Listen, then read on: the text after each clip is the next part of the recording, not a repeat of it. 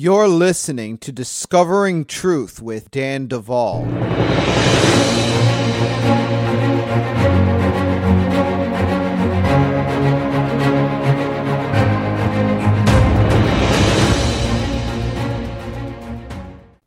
Folks, it is a great day to be alive. I have a few things I want to say at the outset of this podcast because uh, you are about to hear the first message that was delivered at the recent Bride Tribe Advance for all of you that weren't able to join us and the rest of the Bride Tribe family at that event. Uh, this is going to give you a little taste of what was going on over there. I also want to make another announcement my wife and I are pregnant. Yes, I said that. We are having a baby. We are very excited. It's amazing. Guys, I'll tell you what, there's a lot going on in this. This is a season of new. It's a season of new, well, for us in Bride Ministries for sure. And coming through 2020, I know it's been really difficult for everyone for obvious reasons, but there's a lot to celebrate. And uh, we are also celebrating a transition to Houston. We are celebrating the launch of our physical church. You know, we, we, we had to start with our Bride Tribe brunches that have been going on here in Dallas, which have been amazing in person meetings, but uh, we are going to have weekly services in Houston starting in just a few months. So be excited about that. There's so much other stuff to be excited about at Bride Ministries, but right now I'm just excited to tell you that uh, we're going to be having a baby soon. And and by the way, I, I want to speak to some of you that are really struggling with some of the stuff that's been going on politically more recently. Let me just say this, guys. Uh, there has been ongoing voter fraud in this country. It is not new, it's been around for decades. And here's what is happening in my view God is fixing broken systems. And there's only one way that our election system is going to be challenged. And that's by a situation where someone has the guts to call foul play while the world is watching. That's right now. Folks, I want you all to keep praying.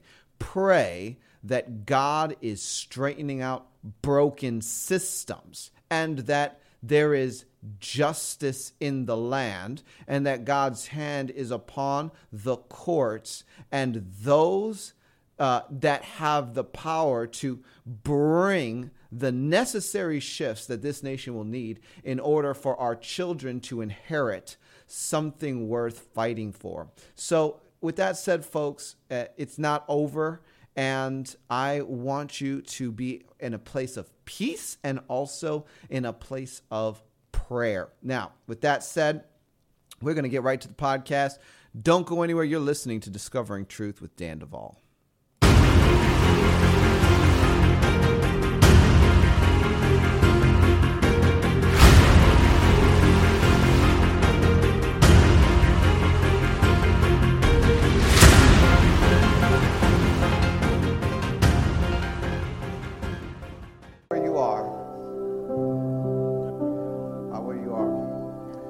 Not going to exit this place of uh,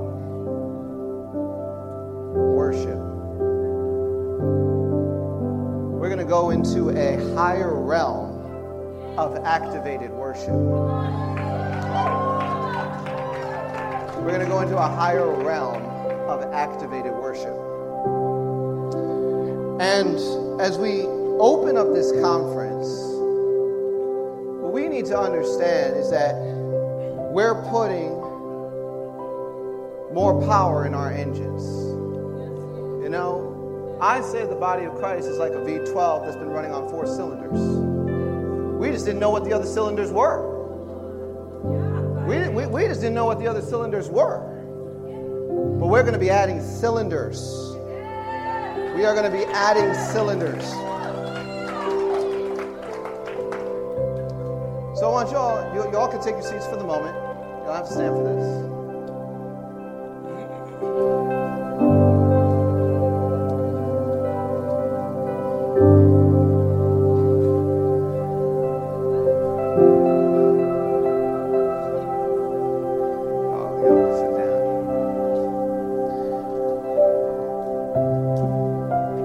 how many of you know that worship connects us to the heart of God? How, how many of y'all get that concept? When we were pressing into what this event was going to be, the strongest, the strongest impression that came through was celebration. It was celebration. God said, This is going to be a celebration. Now, I had hoped that we would be celebrating what was happening in our nation. But what I see now is that our celebration is activating God's plan for our nation.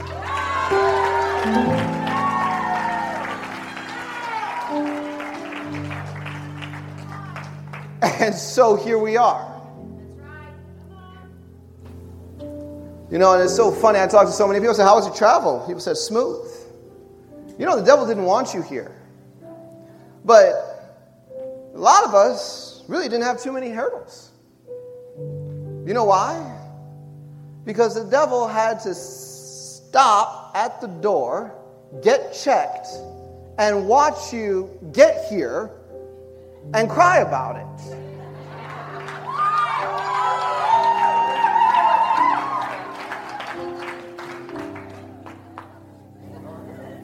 Y'all realize someone's been praying. Now, we're going to open up some new dimensions on this whole idea of worship connecting us to the heart of God today.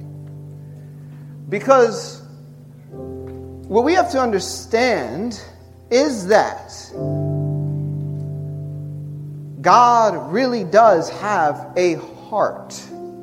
It's not just a vague concept, a metaphor for something that is beyond our understanding. It is actually a fact that God has a heart. So, the Bible says in Acts 13 22. And when he had removed him, he raised up for them David as king, to whom also he gave testimony and said, I have found David, the son of Jesse, a man after my own heart, who will do all my will. So we see that God has a heart. Now, for those of you that have been following our ministry, you know that when I talk about the heart of man, I say that the heart is akin to the subconscious. It's the seat of human intuition, which means that if the heart is the seat of man's intuition, the heart of God is the seat of his intuition. And we're going to break this down because what we begin to learn is that the heart is more than just an idea or a metaphor when it comes to us. The heart is a territory that is a realm to be explored. you know that the word for realm in Hebrew is the same word for kingdom, which is a government. It's all wrapped up in this word malkut. And so when you look at the government of God, you see that it is the enveloping of his heart's desire. It is literally characterized by everything that sits in his intuition at the center of his being. That is the expression of what we see in his kingdom. Things like love and honor, prosperity, wealth, increase, freedom. But just like we can begin to tap into our own hearts and say, you know, Lord, search my heart. What's in me? And we can run into a whole lot of territory, a whole realm of activity so it goes with God. That as we begin to move into his heart, we actually find a realm that is a territory. A lot of us think about connecting with the heart of God as okay, I'm going to go worship, sing songs, and I'll get goosebumps if it gets really good. What we don't think is that God has a heart that functions essentially as his subconscious, the seat of his intuition. And just like we can, and some of you will get this, explore inner worlds within our own hearts, so we can begin to explore God's inner world in his heart.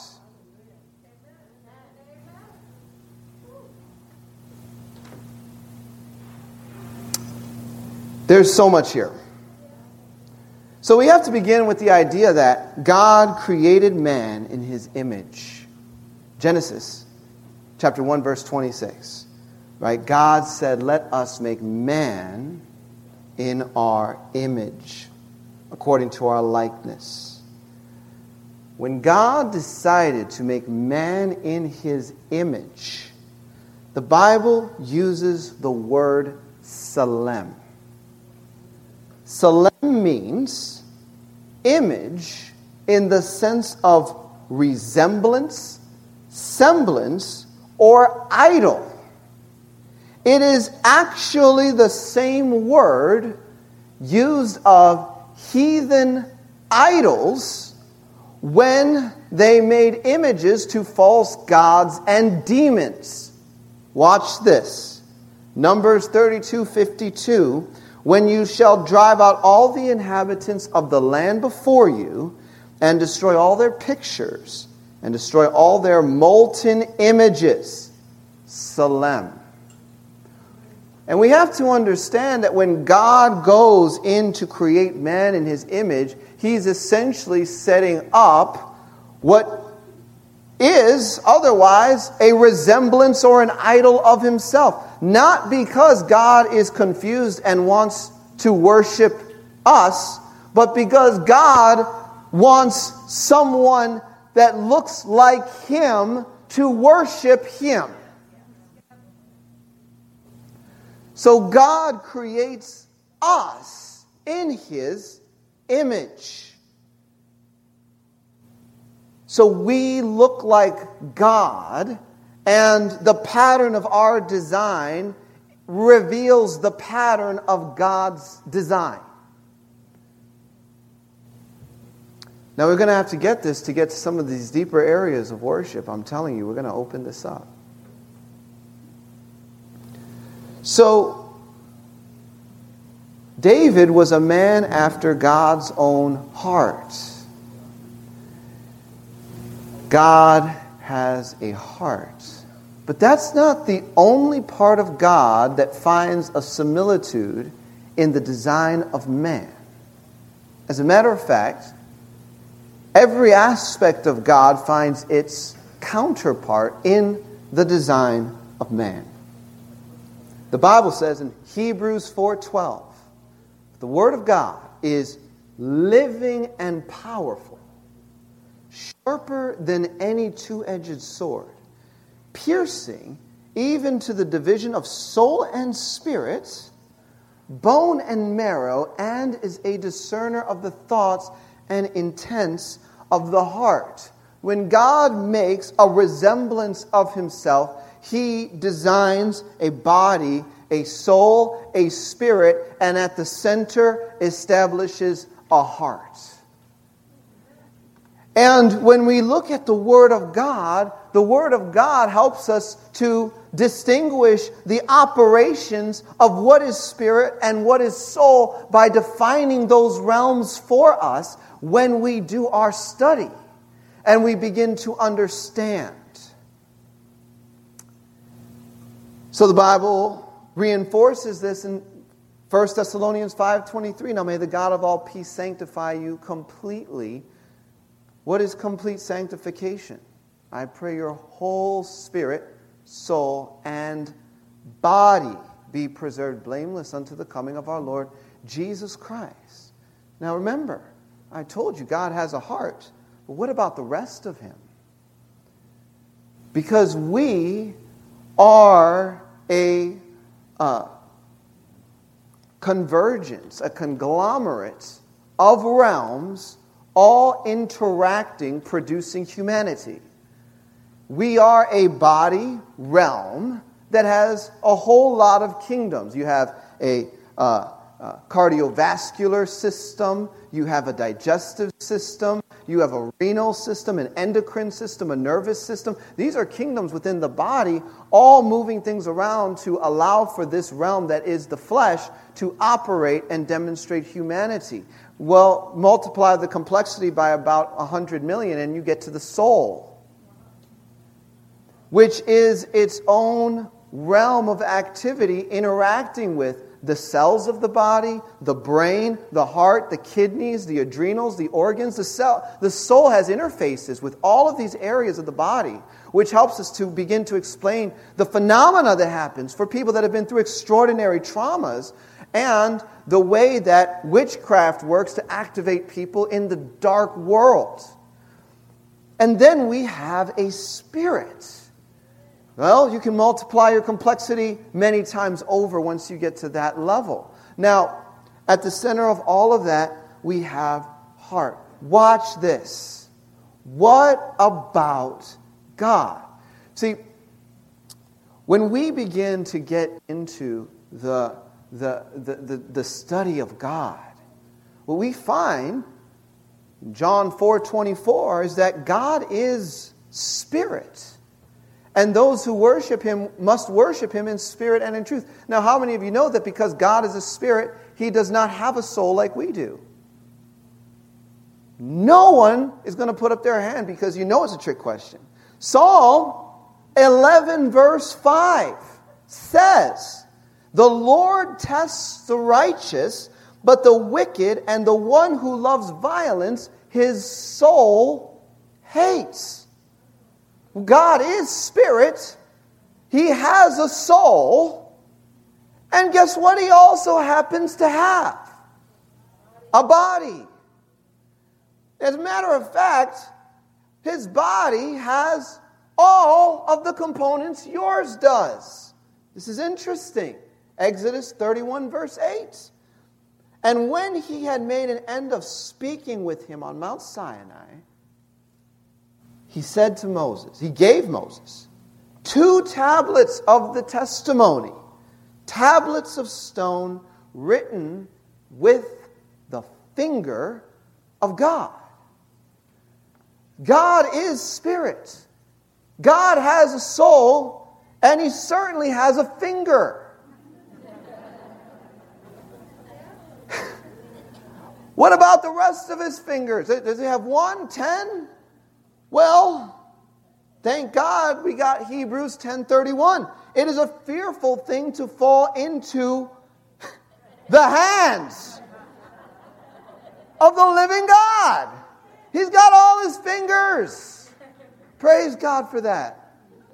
Some of us think God only has one finger, and it's the finger of condemnation that's in your face from all the bad preaching you got. Some of you wake up every day condemned. This is all you see when you wake up in the morning. Trying to get through your day. How you feeling? Yes. A little rough today. Some of us need to look at the face of God. Isaiah 66, verse 1. All right, no, that's getting ahead of myself. Genesis 32, verse 30. Genesis 32, verse 30. So Jacob called the name of the place Peniel, for I have seen God face to face. Wait a minute. God has ten fingers, hands, a face, a heart. He is spirit, and he has a soul. Can you imagine? This is why God created us in His image, because our design reveals mysteries of God. And, you know, some of us have been through something called exploratory surgery. You know what that means? They crack you open and look inside. They see what's going on in there. Why? Because they know that if they open you up, they're going to find more than they see at the surface. What I'm telling you is that God has a body that can be opened up and you can look inside.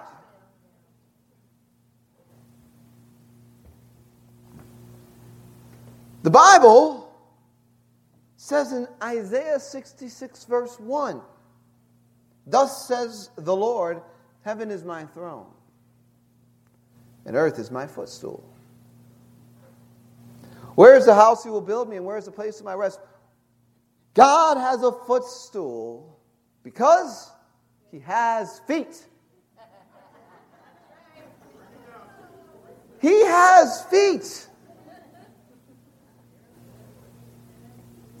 And why don't we just go ahead and say it? He has a body with blood. God has blood.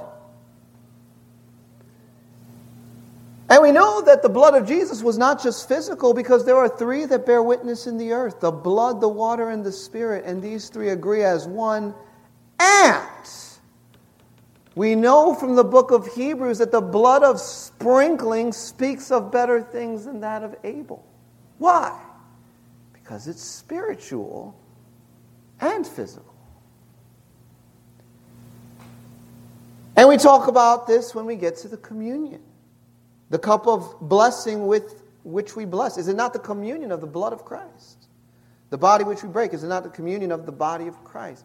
Now, Jesus came and was born and actually donned a physical body after the likeness of the sons of men. And it was that body that was crucified, opened up, pierced, destroyed, so that we could have everlasting life and reconciliation with the Father. But then the Bible goes on and says, now you are the body of Christ. Wait a minute. Now y'all gotta y'all are gonna have to step out of your box for a minute here. Because we're going somewhere. See, I'm talking about worship that engages in exploratory surgery of every layer of God's design. You can open up the body of God and enter in worship as a realm. You can open up the soul of God and enter into it as a realm. You can open up the Spirit of God and enter into it as a realm. And the convergence point of the whole person of God is his heart, which we can open up and enter as a realm. Our design reveals God's nature. So, the more revelation we get in the realm of design, the more effectively we will be able to draw near to God. Now, let me just back up a little bit and, and, and just give a, a, little, little example here, okay? All right, so we talk about the body. We talk about exploratory surgery. We know we can open up organs and look inside and all of that stuff. Let's talk about the heart as subconscious for a minute. Now, I will, I will talk to people and they'll say, Daniel, you know, I have this recurring dream where I go into this house and, you know, I walk down a hallway and it's dark and then I hear a door open behind me and I know it's bad and I start running. And I'm trying to get away, but I realize that there's no exit at the end of the hallway. And right before I turn around to see what's going to get me, I wake up, right? Oh, recurring dream over and over. What's going on here? So, I'll get him in a session. And I'll say, you know, listen, Jesus promised to manifest himself to us. So, let's invite Jesus into this event. Let's talk to him. Come on, Jesus, come just beneath the surface. Tell me when you see him. You know, maybe we'll have to get past a few fake Jesuses, rebuke them, kick them out. So now, now we're having an encounter with Jesus. I say, you know, Jesus, is there a house on the inside where they are dreaming out of? Well, yes, Daniel. Ah, why don't we go there? Oh, I don't want to go there. Person starts to sweat. Like, just remember who you're with. Oh, yeah, King of the universe. This should work. So now that we've dealt with fear, we find ourselves at the house. I say, well, look at the outside. What color is it? Gray. Okay. You see the front door? Yeah. All right, Jesus, why don't you take him in the front door? Go in the front door. Now we're inside of the house. This is where the dream starts. They didn't know there was an exterior to the house, but this house exists as a component of an inner world that is structured within the realm of their subconscious, their heart. Now remember, the Bible says in the book of Matthew 13, the sower went out to sow, and he sowed seed on the good ground, stony ground, thorny ground, the wayside ground. And when the enemy came and devoured all of the seed that was on the wayside ground, what does the Bible say? But that the enemy came and stole the seed that was sown in his heart. So the heart is not just a physical organ, it is a territory designed to be seeded from the perspective of God.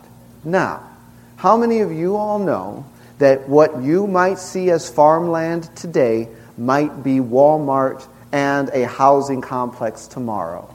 Why? Because builders come in and develop the land. Well, guess what? We have builders that come in and develop our land.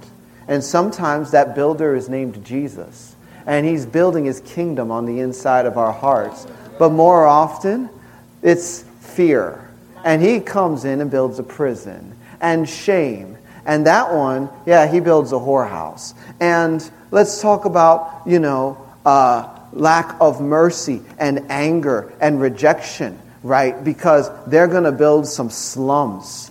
And they are going to be establishing this foothold in territory that belongs to you. And because that happens to be the seat of your intuition, your life will be framed by what is in, responsible for the constructs within your heart. And so, when we begin to get into the ministry of exploring the subconscious to root out deep pain and trauma and hurt and demonic bondage, we wind up taking apart inner worlds that were never the design of God. As we do that, we see peace increase. We see breakthrough. We see finances opening up. We see marriages being repaired. And you know what else? We see that areas that were framed by fear and shame and condemnation with their slums and their prisons are now being repaved with gardens that reflect the heart of God for us. Recharacterization of our heart realm by His kingdom through His redemptive agency. Now, this is an object lesson. Why? Because if I can go with Jesus into someone's heart and find a slum put there by rejection and Jesus can help take it out. Just imagine when that same person takes Jesus by the hand and goes into the realm of his heart and begins to explore that territory that is completely characterized by infinity and eternity, perfection, love, honor, peace, and everything else that God stands for, loves, and represents. What do you think you begin to encounter and play with in this kind of a realm? So we have been raised up and seated with Christ. We've been seated in the heavenly places in Him. We have been called to explore by position and identity the facets of God.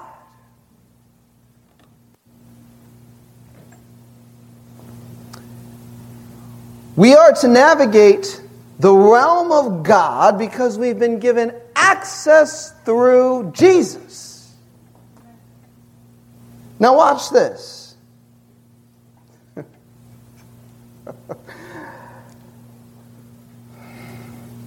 For as in Adam all die, even so in Christ all will be made alive. Intimacy is found in life. Death brings distance, death brings darkness, death brings despondency.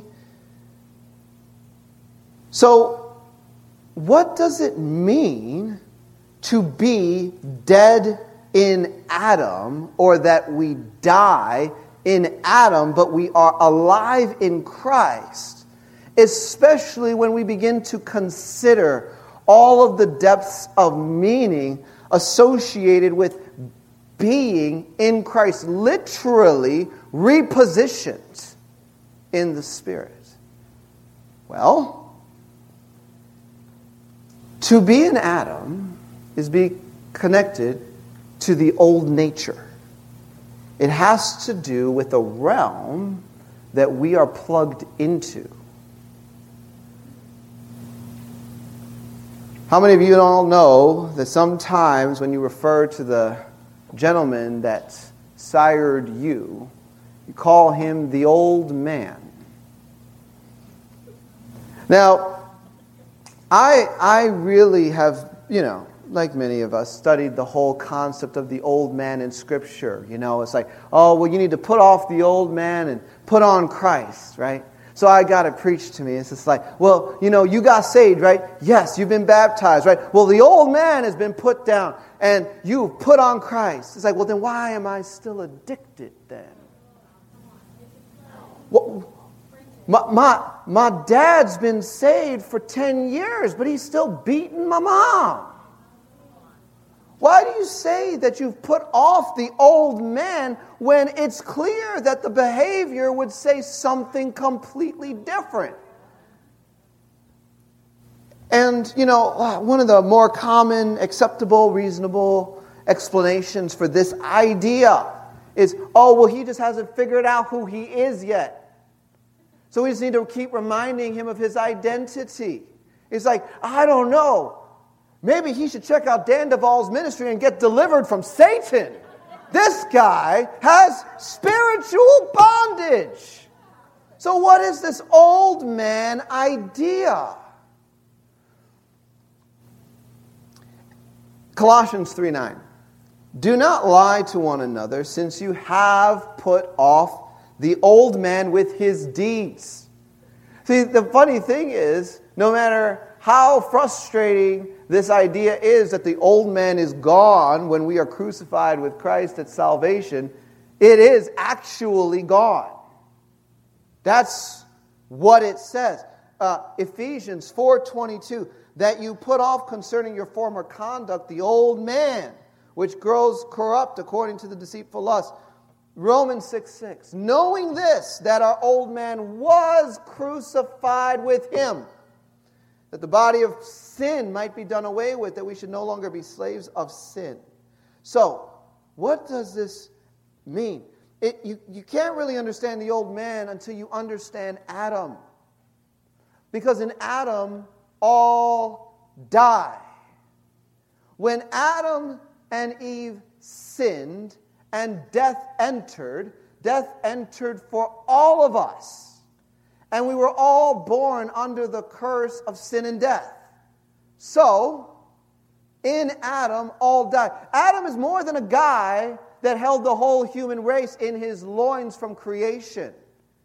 He becomes a realm of habitation that overarcs all of humanity, extending to present day. You are born in Adam.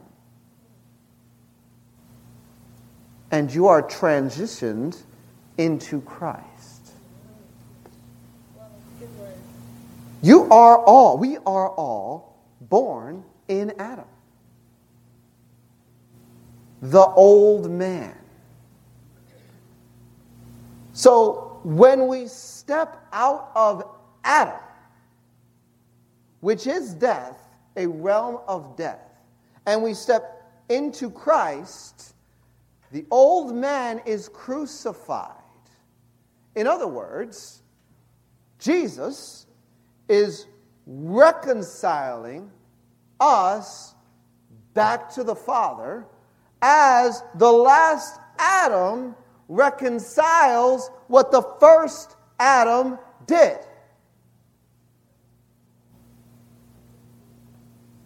So, Adam, in this sense, is the body of sin that we are in bondage to, but as the last Adam, Jesus Christ becomes a life giving spirit. So 1 Corinthians 15 45 says, And so it is written, the first man, Adam, became a living being the last Adam became a life giving spirit. 1 Corinthians 15 22. For as in Adam all die, even so in Christ all shall be made alive. What I am telling you is that through the gate of the cross, there is a realm called Adam into which we are all born that is being reconciled by the redemptive work of Jesus Christ. And in that, the old man is crucified. It's a transition of governments. We are being transitioned out of the government of the first Adam and into the government of the last Adam, which is the government of the kingdom of God, the eternal realm. This is why we have free access to explore the nature of God through encounter and experience because we have to be in Him. There is no other way to be saved but to be in Christ and to have been delivered from Adam, the old man, the body of death and sin. So there are two locations. You can be in Adam or you can be in Christ. So, the Bible says in Romans chapter 8 verse 15, "For you did not receive the spirit of bondage again to fear, but you received the spirit of adoption." whereby we cry out, Abba, Father. This means that we have a new identity not defined by the limitations of fallen humanity, but by the limitless nature of God Himself.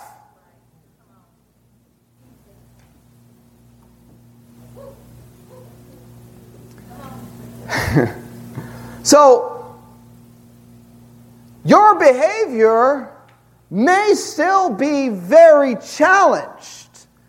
The removal of the old man has to do with transitioning you out of Adam and into Christ. It's not going to fix your addiction.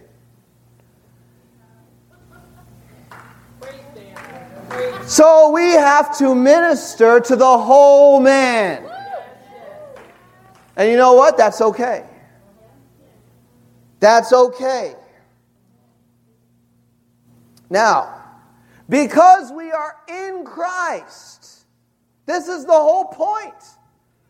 I'm telling you, you can now explore God's finger, His hand, His foot, his face, his body, his soul, his spirit, and his heart through encounter because of divine repositioning.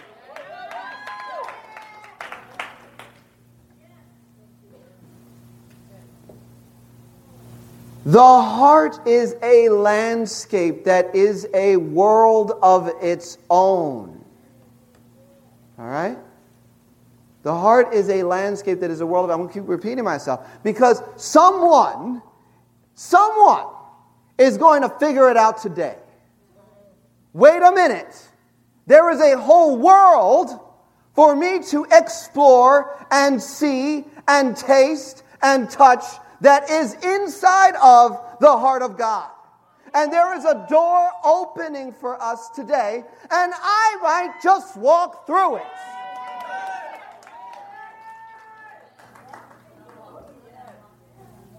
See, the Bible says in Proverbs 23, verse 7, as a man thinks in his heart, so is he. You want to know why God is the way He is, you have to go into His heart. The reason why you have so many doubts about God's character is because you haven't been hanging out in His heart. So you're judging His behavior by your experience.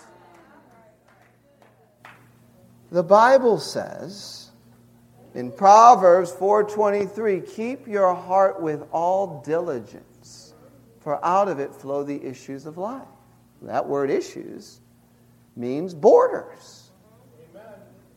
Many of us, and I tell this to people all the time, are limited by what we see in our own hearts. It's this easy, okay? If you see yourself as a middle class person and someone comes to you and says, Hey, I have a multi million dollar project on the table, I'd like to bring you in on it, you're going to think it's a scam right out the gate, and you're probably not even going to apply for the job because you see yourself as a certain social class. And that's, that's your border. So, in order for you to begin to step into a new realm of increase, you have to expand the border. God comes in. He, that's why God says, I will expand your tents, lengthen your cords, strengthen your stakes. Many of us are limited by what's in our hearts. Now, that, the, the, the thing is, though, if you want to get a foot up on how to rearrange the borders in your own heart, go into the heart of God and see where He put His borders. See where they are. And then consider well, maybe I can pattern some of my stuff like this. Most of us operate out of borders that the devil seeded there in young age before we even knew what was happening to us. The best kind of a marriage we ever saw was the one where the spouse is a drunk, no good slob, but they don't engage in physical violence. That's the best case scenario because the others, they're worse. Therefore, if I can find the drunken slob, get that guy. That's the one for me.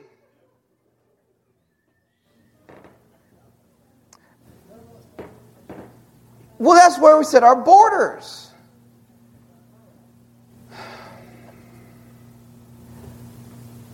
God's heart defines the limitless parameters of who He is.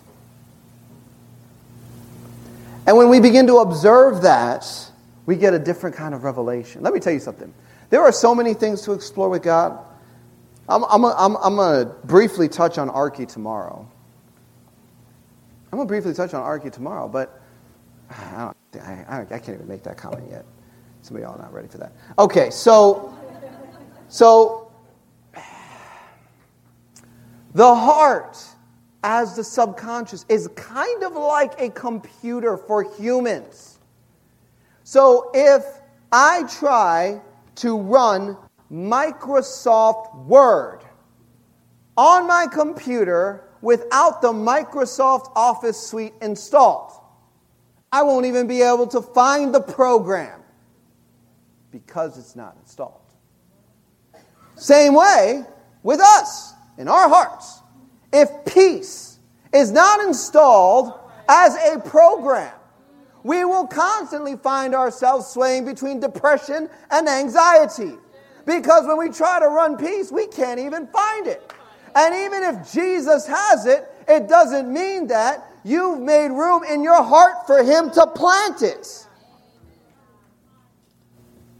So, when we begin to understand the heart better, we learn, say, wait a minute, God has a heart. I wonder what He's planted in His heart. What kind of programs are running in the heart of God? So, what is Jesus doing? See, when Jesus comes in as the sower to sow, you have to understand, eh, you, every parable in the Bible hinges on the parable of the sower. Jesus if you don't get this, you're not going to get anything. Get this one.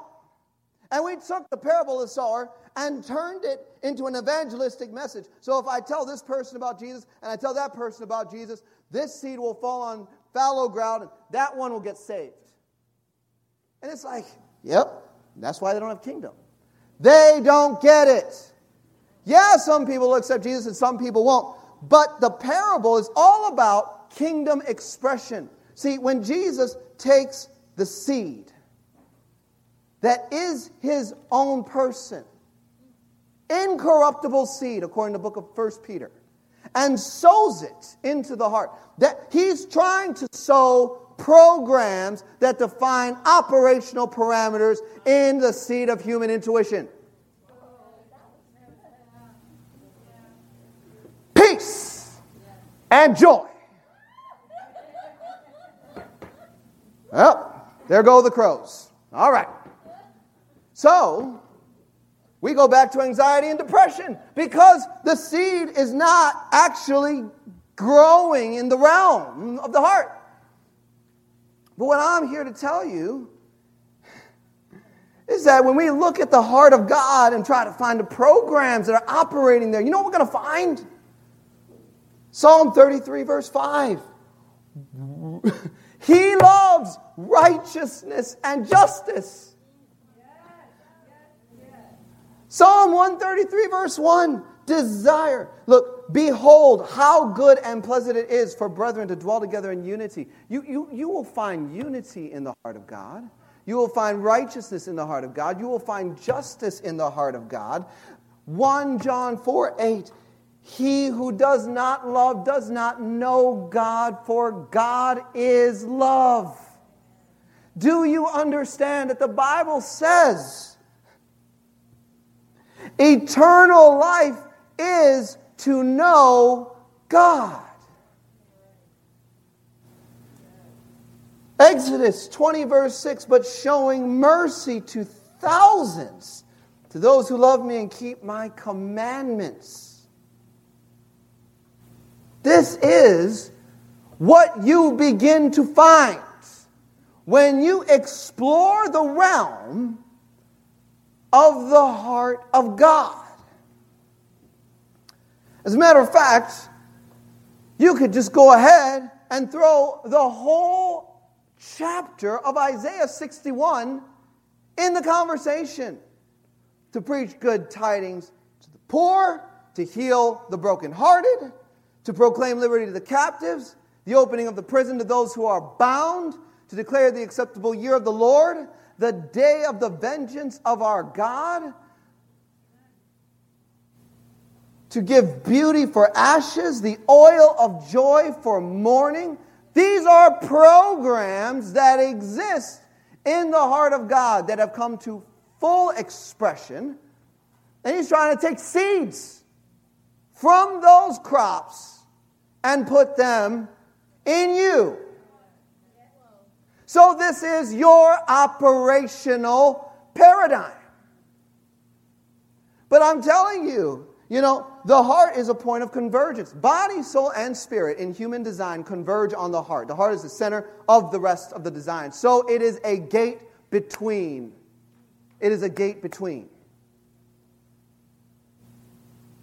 It is a gate between. So when you get into the heart of God, you can branch out and actually move into exploration of His soul, of His spirit, of His body. And you know what? The Bible says, ask, and it will be answered. Seek, and you will find. Knock, and it will be opened unto you. All we got to do is start expecting and asking for it. The encounters will open up. The encounters will open up. You know, God is a master of opening doors. Is a master of opening doors. And we're going to go right back into worship because it's time to experiment with the idea that maybe it's time for my four cylinder to get upgraded to a V8. Some of you are going to say, Give me the V10.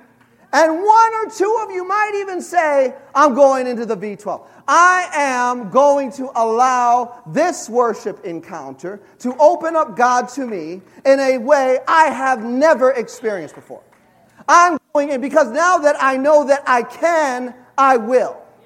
And so we're going to do two, because, because I'm not done. How, how many of you know God is a God of overabundance, more than enough, right? Exceeding, like, eye has not seen, nor has ear heard, neither has entered into the heart of man the things which the Lord has prepared for those that love him. There, there's a little bit more.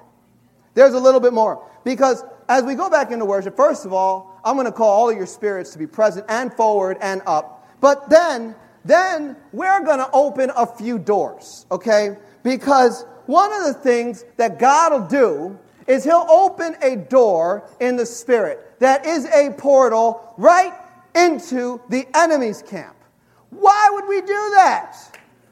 For the purposes of intercession. We're actually going to open portals and they're going to go into election realms and political realms and family realms and business realms. And this worship is going to go out from here and it's just going to pour like water through pipes right on top of the angels that are fighting for the destiny of the children of God. They're going to be powered up by our worship. So, everything that you think you'd like to say in, in, in, in prayer and intercession, pour it out in worship while you choose to walk around the heart of God, the soul of God, the body of God, the Spirit. Just start asking questions. Look, let's go over there. You, you ever see kid in a candy store? It's like he can't make up his mind. Like, I want to go over the lollipops chocolate, Skittles. You know, I mean, that's, you know, the Bible says, unless you come to me as children. This is what the Bible, look, in Ezekiel chapter 8, in Ezekiel chapter 8, God takes Ezekiel and he goes into visions in the spirit. And God takes him to the gate of the temple. And and he actually has him dig through the wall. And then there's a door, and he opens the door. God is opening a portal into the enemy's camp in Ezekiel chapter 8. And when he opens the door, he says, Now look at what they're doing. That's what we're doing here. We're opening doors. And our worship is going to pour. It's going to pour. So we're going to go into prayer. We're going to go into worship. Father God, I want everyone to stand up. Everyone stand up.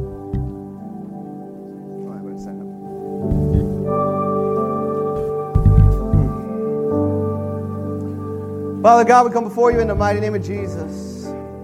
Lord God, I, I, I just bless the human spirits that belong to those present in this room. Lord God, I invite them to be present at the surface for this worship.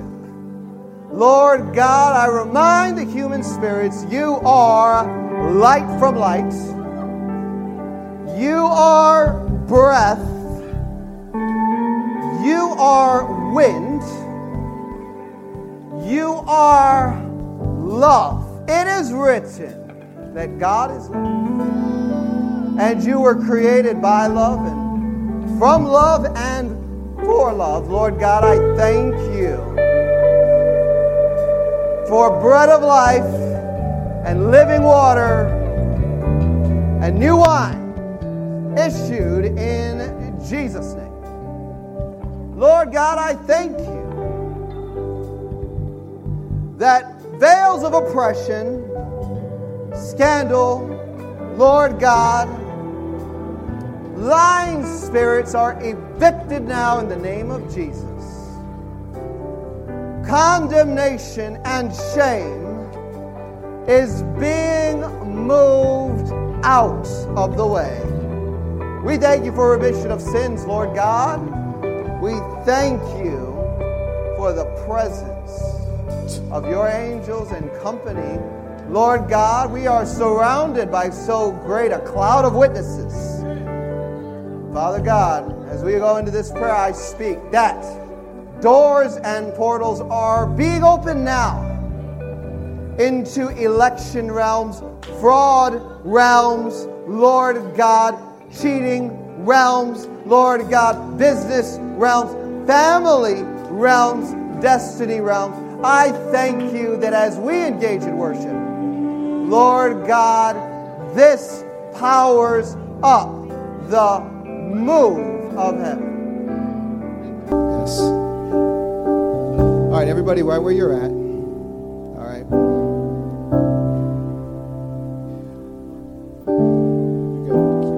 I want everybody to close your eyes. If your eyes are not already closed, I want you to close your eyes. Right? But it's so important in the spirit. And I see that many doors are opening. So I want everyone to have your eyes closed to focus. And piano, please keep going. It's, as you are in this place in the Spirit, God wants to take us places. And God is sending escorts so that you are accompanied to these places. There are dimensions of God that are being unlocked to you right now. So allow yourself to see it, to experience it. Just relax. It's opening up. It's opening up. Doors are opening up for you. Doors are being opened. Vehicles are being sent. Chariots.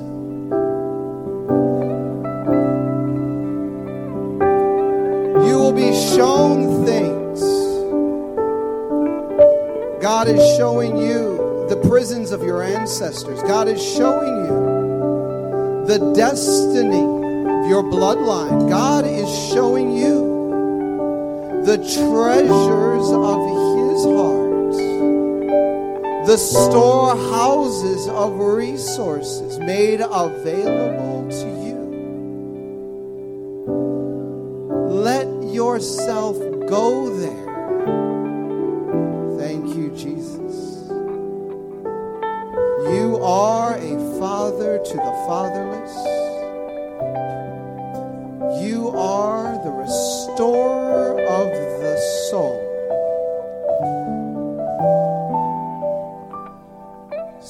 us just need a shepherd. Yes, Lord. I see the pasture. Some of us just need a shepherd, someone to protect us. I see the pasture.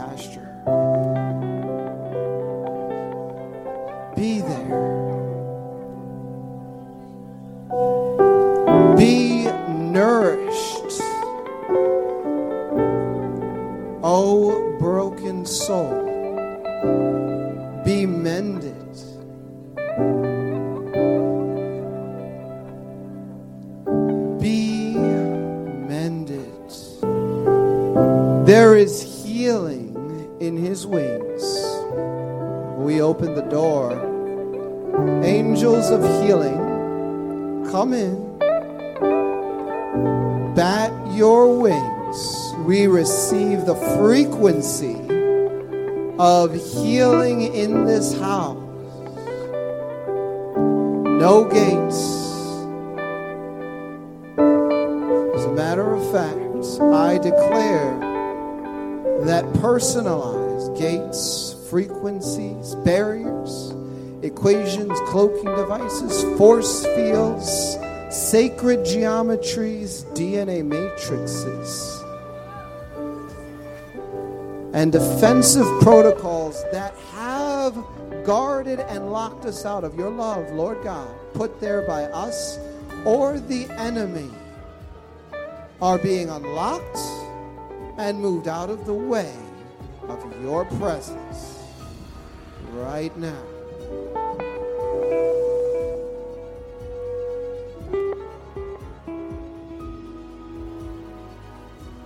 Thank you, Jesus.